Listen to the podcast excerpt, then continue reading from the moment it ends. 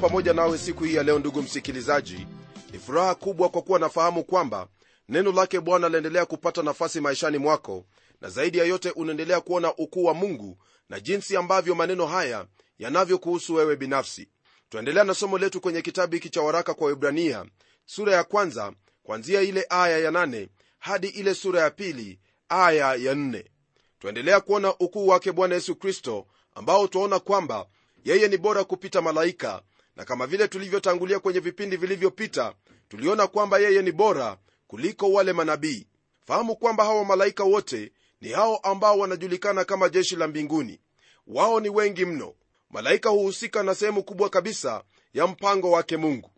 Kwenye aya ya 8 na 9 neno lake bwana latuambia yafuatayo katika sura hii ya kwanza ya kitabu hiki cha webrania nalo neno lasema hivi lakini kwa habari za mwana asema kiti chako cha enzi mungu ni cha milele na milele na fimbo ya ufalme wako ni fimbo ya adili.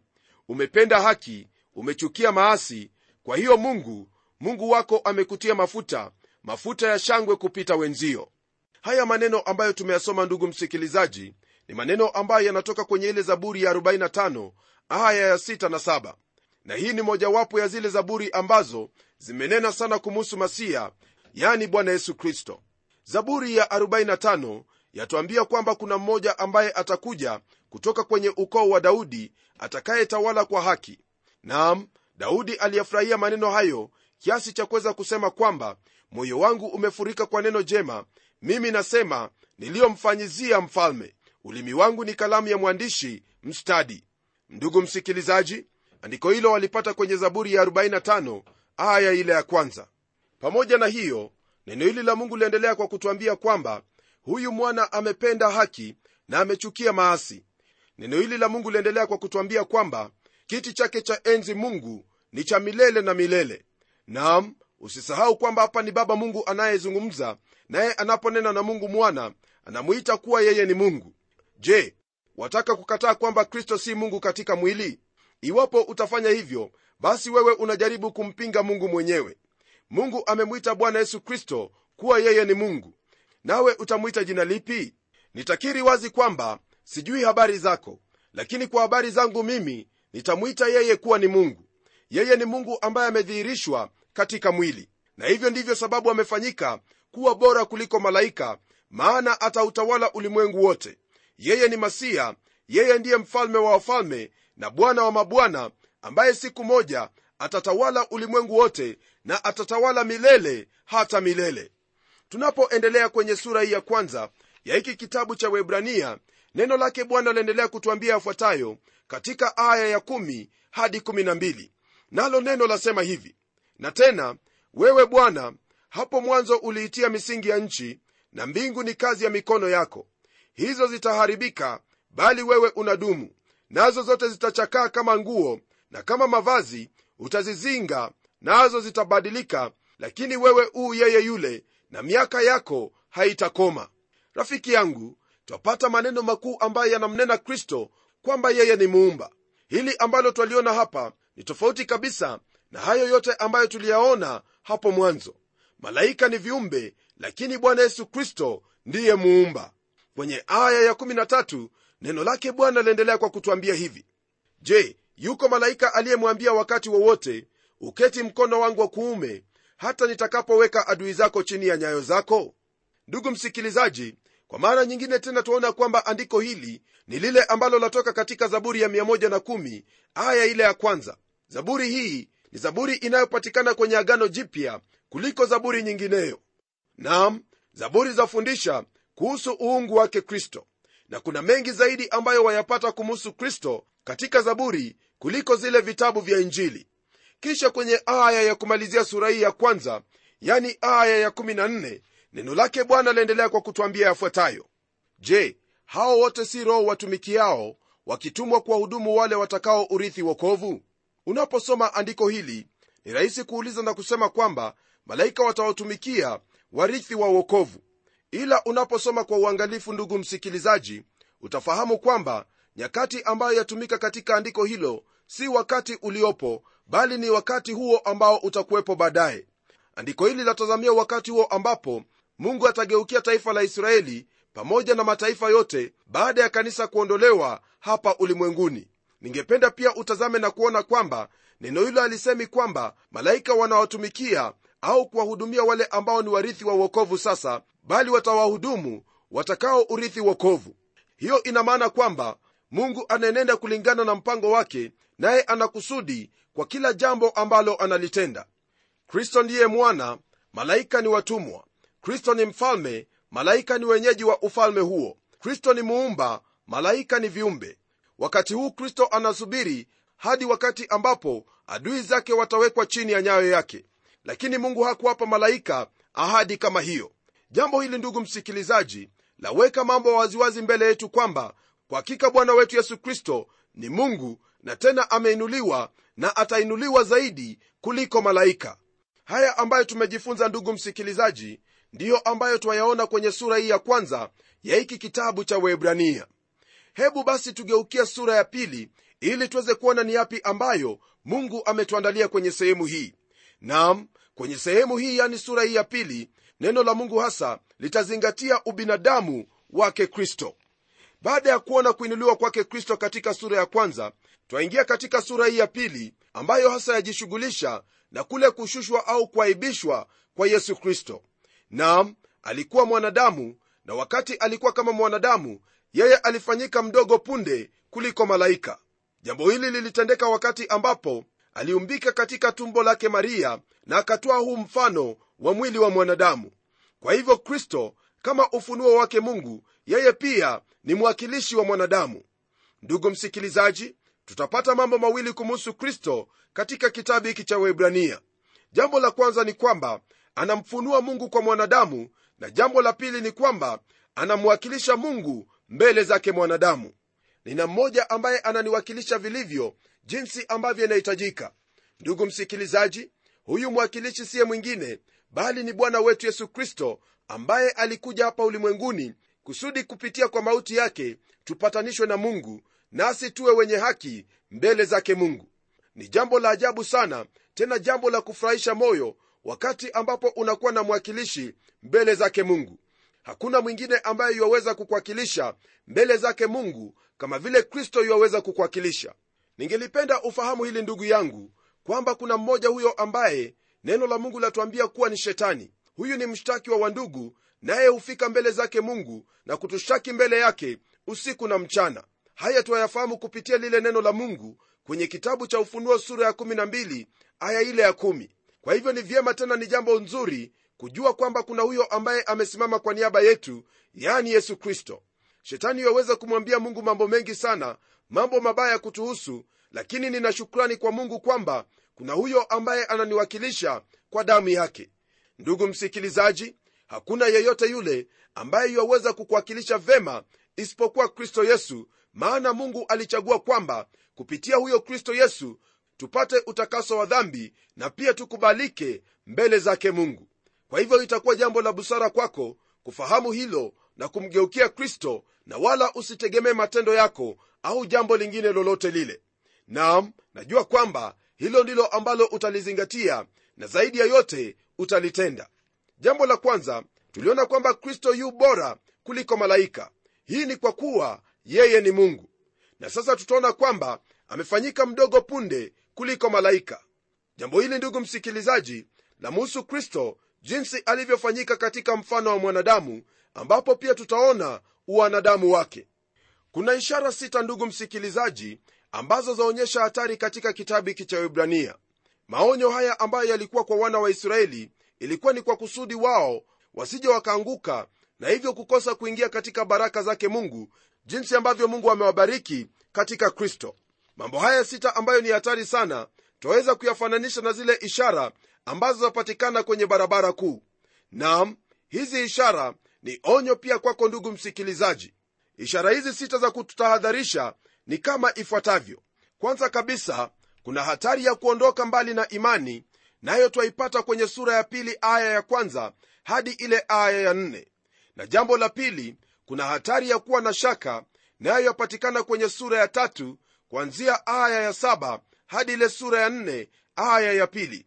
Jambo la tatu nalo ni kuhusu hatari hiyo ya kutosikiliza vyema ambayo yapatikana kwenye sura ya tano aya ya 11 hadi 14 jambo la nne nalo ndugu msikilizaji ni hatari ya kuacha kile ambacho twakiamini nayo yapatikana kwenye sura ya 6 aya ile ya kwanza hadi aya ya 20 na kisha kuna hatari hiyo ya tano ambayo ni ya kudharau nayo yapatikana kwenye sura ya 1 aya ya 26 hadi 39 na mwisho kabisa kuna hatari hiyo ya kukana nayo yapatikana kwenye sura ya 12 kwanzia aya hiyo ya 15 hadi 29 ndugu msikilizaji kuna sehemu mbili hapa ambapo muumini yaweza kuishi. Yaweza kuingia katika jangwa na apate huo ujuzi wa jangwa au yaweza kuingia katika baraka za mungu kwa kuvuka kiroho huo mto wa jordani tutapata mifano mingi kuhusu israeli. Kwa mfano ndugu msikilizaji mungu alikuwa amewaonya pale kadesh barnea kwamba wangezikosa baraka zake zilizokuwa kamili ikiwa wangeshindwa katika nchi ya ahadi. Nam hilo ndilo ambalo pia twafaa kujifunza siku hii ya leo kwamba iwapo tutashindwa kwa vyovyote vile kuenenda katika maadili ambayo mungu amekusudia basi lililopo ni kwamba hatutaona baraka zake mungu ambazo ametukusudia maishani mwetu.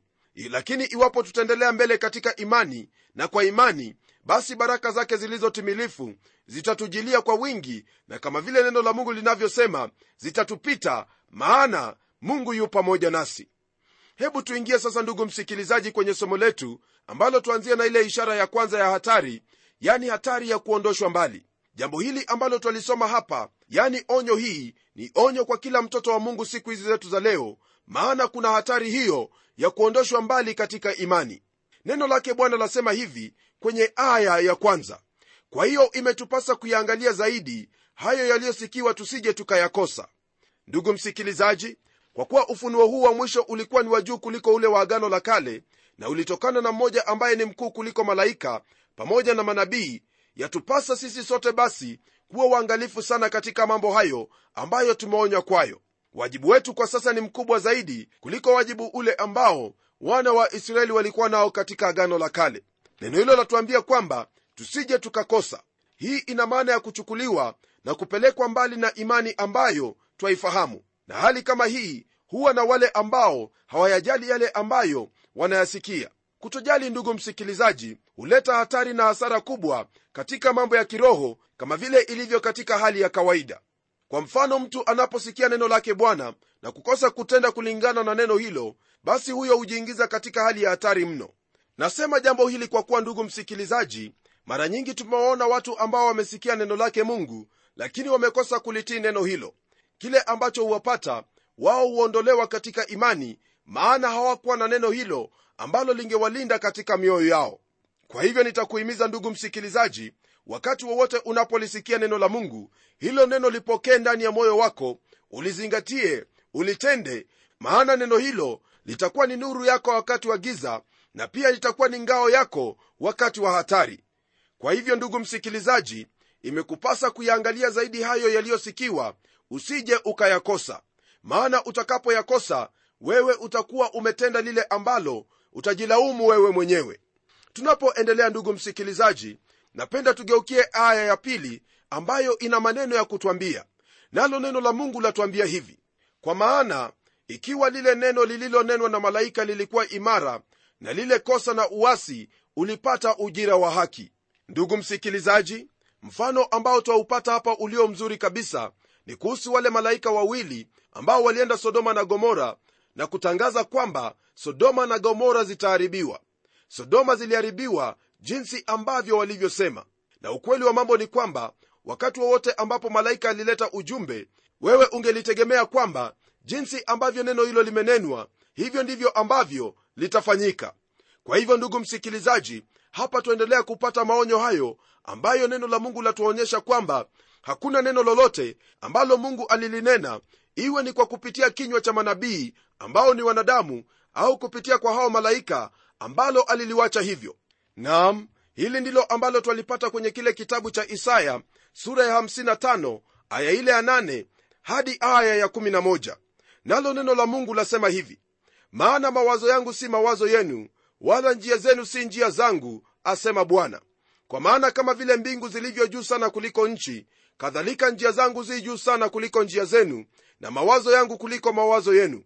Maana kama vile mvua ishukavyo na theluji kutoka mbinguni wala hairudi huko bali huinywesha ardhi na kuizalisha na kuichipuza ikampa mtu apandaye mbegu na mtu alaye chakula ndivyo litakavyokuwa neno langu litokalo katika kinywa changu halitanirudia bure bali litatimiza mapenzi yangu nalo litafanikiwa katika mambo yale niliyolituma.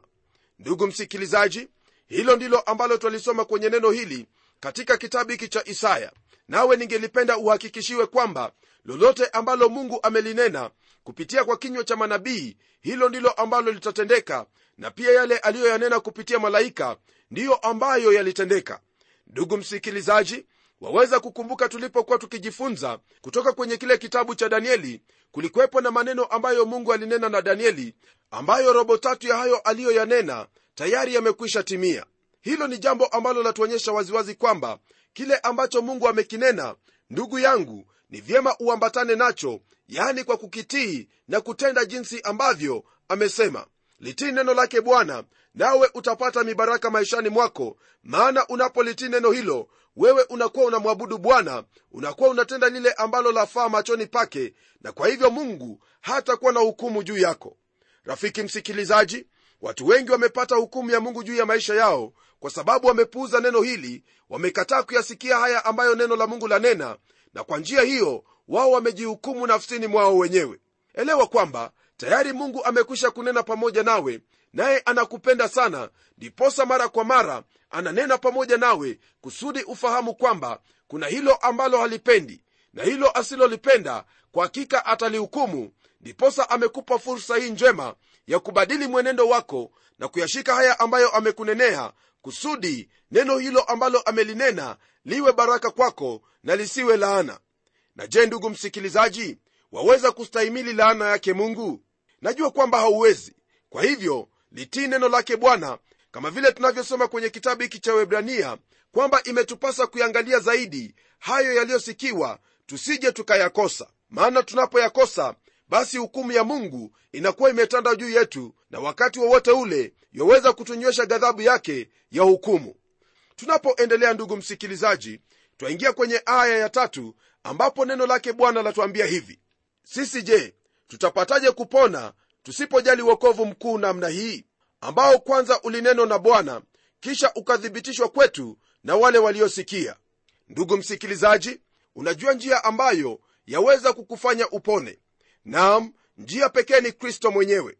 Hivyo ndivyo alivyosema katika kile kitabu cha yohana sura ya 14 aya ile ya 6 akimwambia tomaso maneno yafuatayo. Yesu akamwambia mimi ndimi njia na kweli na uzima.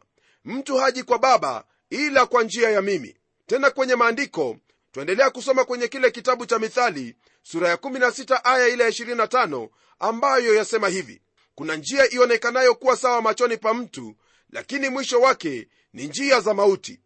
Ndugu msikilizaji kuna njia nyingi sana ambazo zaonekana kana kwamba ndizo njia ambazo zaweza kumpa mwanadamu uzima. Hata dini zipo nyingi sana nazo zaahidi kwamba wao ndio ambao wanajua njia ya kumwelekea mungu lakini kuna jambo hapa ambalo napenda kukwambia ili uweze kuthibitisha iwapo kwa hakika dini yako ya kusaidia kufika kwake mungu.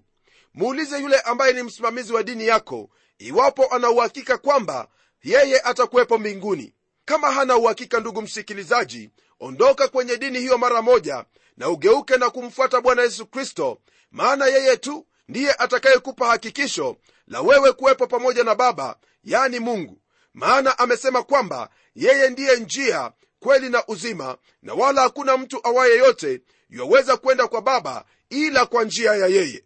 Kwenye kile kitabu cha mathayo sura ya 11 aya ile ya 28 bwana wetu yesu kristo alitoa mwaliko kwa kila mmoja wetu. Naam mwaliko wenyewe ni huu njoni kwangu ninyi nyote msumbukao na wenye kulemewa na mizigo nami nitawapumzisha. Rafiki msikilizaji hili ambalo twalisoma hapa ni jambo ambalo laonyesha waziwazi kwamba mungu yakutaka wewe ufahamu kuwa ni yeye tu ndiye iwaweza kukuokoa. Kwa hivyo nenda kwake bwana naye bwana atakuinua na kukusaidia maishani mwako. Nam zaidi ya yote utapata uokovu maana kwake bwana ndipo kuna uokovu neno hilo pia laendelea kwa kutwambia kwamba mambo haya yalithibitika kwetu na wale waliosikia. Msikilizaji sehemu hiyo yahusu wale wanafunzi ambao walikuwa pamoja naye. Walimsikia wakamwamini wakashuhudia kifo chake pamoja na kufufuka kwake ambalo ni thibitisho kwamba yote ambayo kristo aliyanena yalikuwa ni kweli kwamba alikuja kusudi wewe pamoja nami tupate uzima wa milele. Neno lake bwana ndugu msikilizaji kwenye kitabu cha luka sura ya 19 aya ile ya 1 lathibitisha haya ambayo kristo alikuja kuyatenda. Nalo neno lasema hivi kwa kuwa mwana wa adamu alikuja kutafuta na kuokoa kile kilichopotea. Ndugu msikilizaji wewe pamoja nami tulikuwa tumepotea katika dhambi lakini mwana wa adamu alikuja kusudi tupate uokovu hakuna njia nyingine ndugu yangu hakuna njia ya mkato bali njia ni moja tu ya kuingia katika uzima wa milele nayo ni yesu kristo. Kwenye aya ya nne neno lake bwana latuambia hivi. Mungu naye akishuhudu pamoja nao kwa ishara na ajabu na nguvu za namna nyingi na kwa magawanyo ya roho mtakatifu kama alivyopenda mwenyewe. Rafiki msikilizaji mwandishi wa kitabu hiki cha webrania anaendelea kunena kuhusu jinsi ambavyo mungu alifanya kazi pamoja na wale ambao waliamini. Nam kulikwepo na utendaji wa kazi ya roho mtakatifu na vipawa pamoja na miujiza na ishara ambavyo vilikuwa thibitisho kwa ujumbe ule ambao walikuwa wanahubiri je thibitisho hilo lilikuwa kwa kina nani thibitisho hilo ndugu msikilizaji lilikuwa kwa taifa hilo la israeli pamoja na wale ambao hawakuwa wanaamini. Hapa ndugu msikilizaji twaona kweli za ajabu ambazo zahusu onyo hiyo ya kwanza. Nam hiyo ni ishara ya onyo ya kwanza ambayo yahusu jinsi watu wanavyoondoka katika imani kama vile ilivyo katika maisha ya watu wengi wanapofahamu kweli wanapuuza kweli hiyo na hata wanaidhihaki. Jambo hili unalolisikia sasa ni vyema ufahamu kwamba hili ni jambo ambalo wahitaji kulitilia maanani na kulizingatia maishani mwako. Ndugu msikilizaji waweza kunena na mungu muulize akusamehe dhambi zako na umuulize yesu kristo awe pamoja nawe maana yeye ndiye mwokozi wako. Naye atafanya hivyo na atamtuma roho mtakatifu katika maisha yako naye atakuongoza katika kweli yote. Nitaomba pamoja nawe maana najua kwamba mungu yu tayari kabisa kubariki maisha yako hasa unapoendelea kuzingatia haya ambayo tumejifunza siku ya leo. Na tuombe. Baba wetu mfalme uishie milele na kushukuru kwa ajili ya ndugu yangu msikilizaji namwombea kwamba katika maisha yake hatapuuza wala kudhihaki kweli hii bali atafanya bidii yote kuona kwamba amekutii kwa kila jambo na hata kuenenda katika neno hili na zaidi ya yote anapofungua kinywa chake kunena pamoja nawe roho mtakatifu wako atamshuhudia kuhusu kweli hiyo kweli ya uokovu unaotoka kwa kristo. Maana haya ndiyo mapenzi yako kwamba kila mmoja afikirie uokovu uokovu uliomo katika kristo yesu. Naomba haya nikijua kwamba utayatenda kwa utukufu wa jina lako kwa kuwa nimeomba katika jina la yesu kristo ambaye ni bwana na mwokozi wetu. Amen. Rafiki msikilizaji mimi sina la ziada ila kukwambia kwamba jitahadhari usije ukakosa kuyasikia hayo ambayo mungu amenena nawe. Nam yatii hayo nawe utakuwa salama maana mungu atakulinda. Hadi tutakapokutana tena kwenye kipindi kijacho mimi ni mchungaji wako jofre wanjala munialo na neno litaendelea